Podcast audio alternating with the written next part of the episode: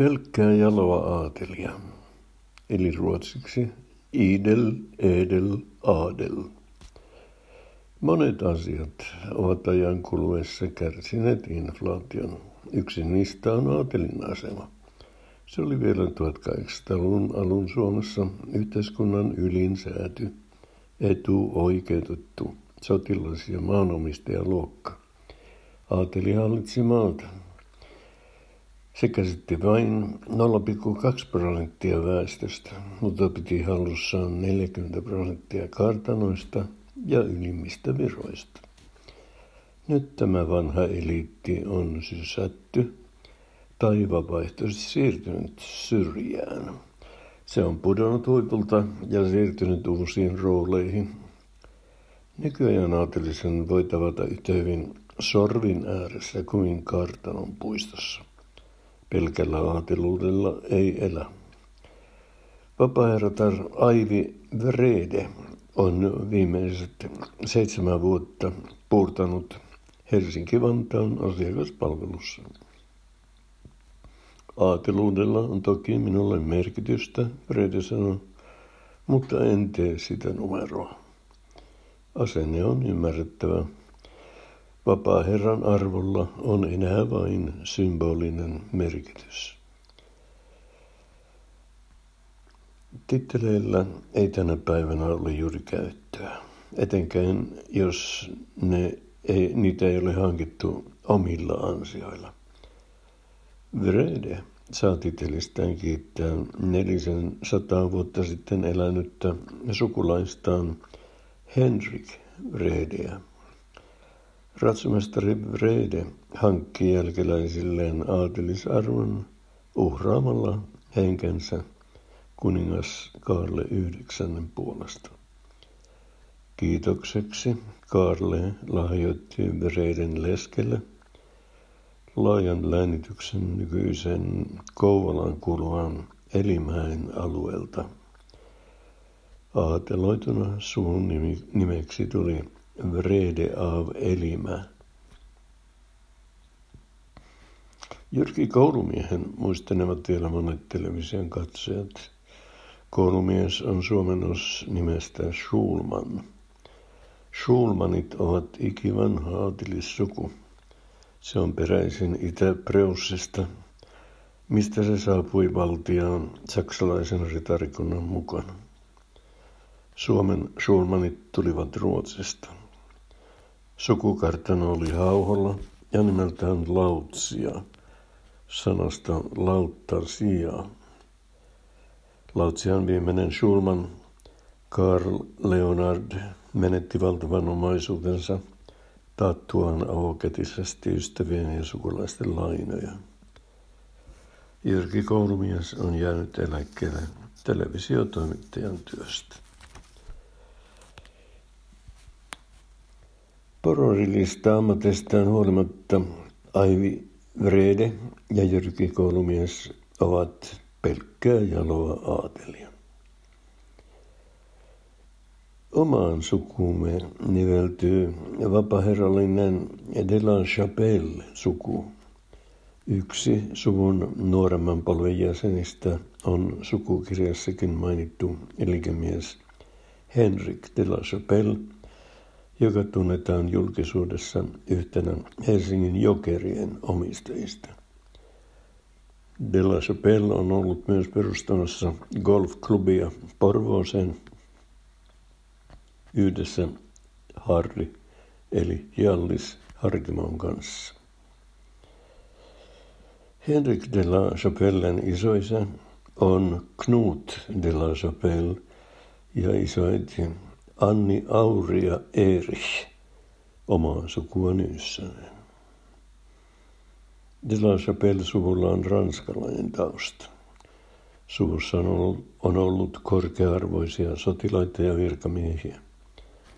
Paroni Knut de la Chapelle omisti saaren kartanon Mänsälässä.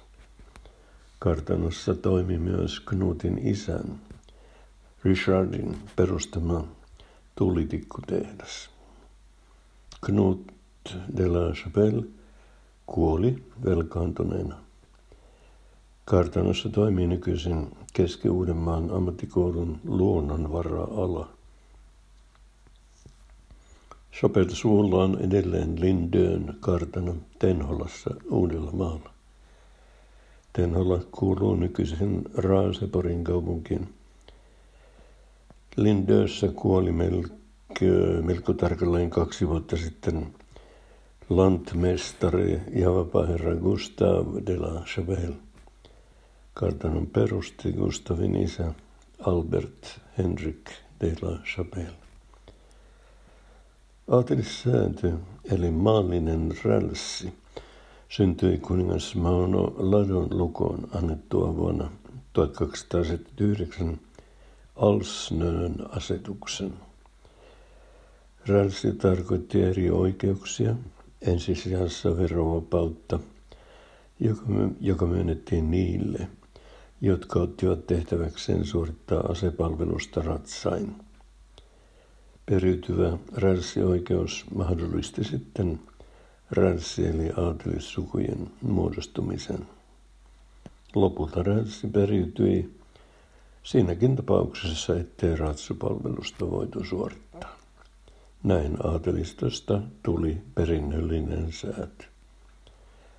Aateliston valta-asema kesti niin kauan kuin säätyyhteiskuntakin.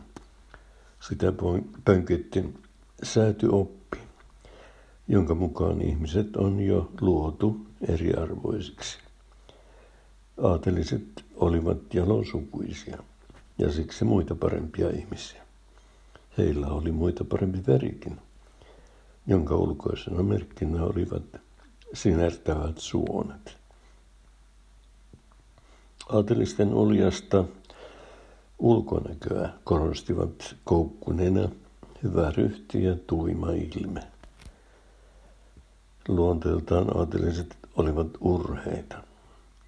Tavalliseen kansaan eli rahvaaseen, joksi sitä kutsuttiin, säätyoppi suhtautui rasistisesti. Rahvassa oli rumaa, velttoa, kämpelää ja lihavaa. Sen kuului olla tyytyväistä osansa, nöyrää, tottelevaista ja hiljaista. Rahvalle kuului myös kaikki ruumiillinen työ. Se ei sopinut aatelille ja muulle herrasväelle, eli säädyläisille. Aatelisto oli kahden prosentin osuudella vain pikkuruinen vähemmistö, mutta sillä oli säätyvaltiopäivillä eniten edustajia, yksi jokaisesta suvusta. Säätyvalta oli voimissaan vielä pitkään 1800-luvun Suomessa ja varmaan rippeinä vielä myöhemminkin. Vasta 1900-luvun demokratian läpimurto kumosi säätyvallan lopullisesti. Tällöin suurimman menetyksen kokivat ruotsinkieliset. Ruotsinkielisiä olivat muun muassa Suomen vanhimmat ja Kreutzien ja Schumannin tavoin ulkomaalaistaustaisia. Mannerheimit ovat alun perin kotoisin Saksasta. Mannerheim oli alkuaan Marhein. Ensimmäinen Mannerheim oli saksalainen hansakauppias.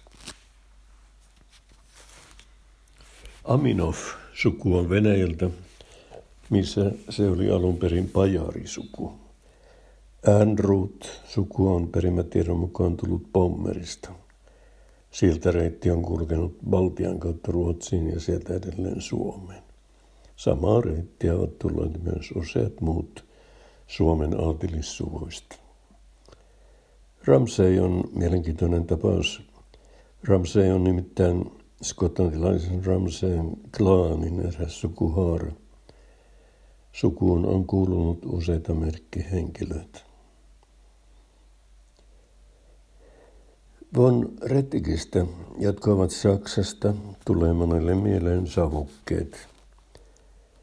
Gilbert von Rettig oli suomalainen tupakkatehtailija ja 1980-luvulla vuosikaudet Suomen rikkain ihminen. Kuten monet muut upporikkaat ja aateliset, Rettig oli eksentrikko. Hän ei halunnut minkäänlaista julkisuutta. Hänestä lienee julkaistu vain yksi valokuva. Partekin matrikkelissä. Aateliston elintapaan on kuulunut suurtilan omistus ja laajamittainen maatalous. Kylän keskus oli kartano, jonka omisti paroni ja jonka mahdin edessä papilakin sai nöyrtyä. Edellä on jo mainittu joitakin sukukartanoita.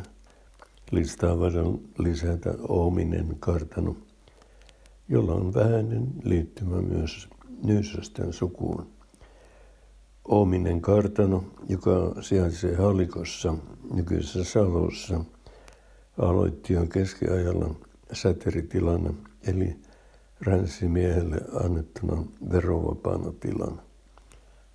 Sitten ominneen tulivat Saksasta huurnit, joilla kartano tilukseneen oli pitkään. Erinäisten vaiheiden jälkeen Ominen siirtyi sitten Armfeld suvulle. Kartanon isäntänä oli heistä kuuluisin Gustav Maurits Armfeld. Nykyisin Omine on nimeltään Joensuu ja sen omistaa Björn Valrus. Valrus ei ole aatelinen, mutta kylläkin ruotsalaista sukua.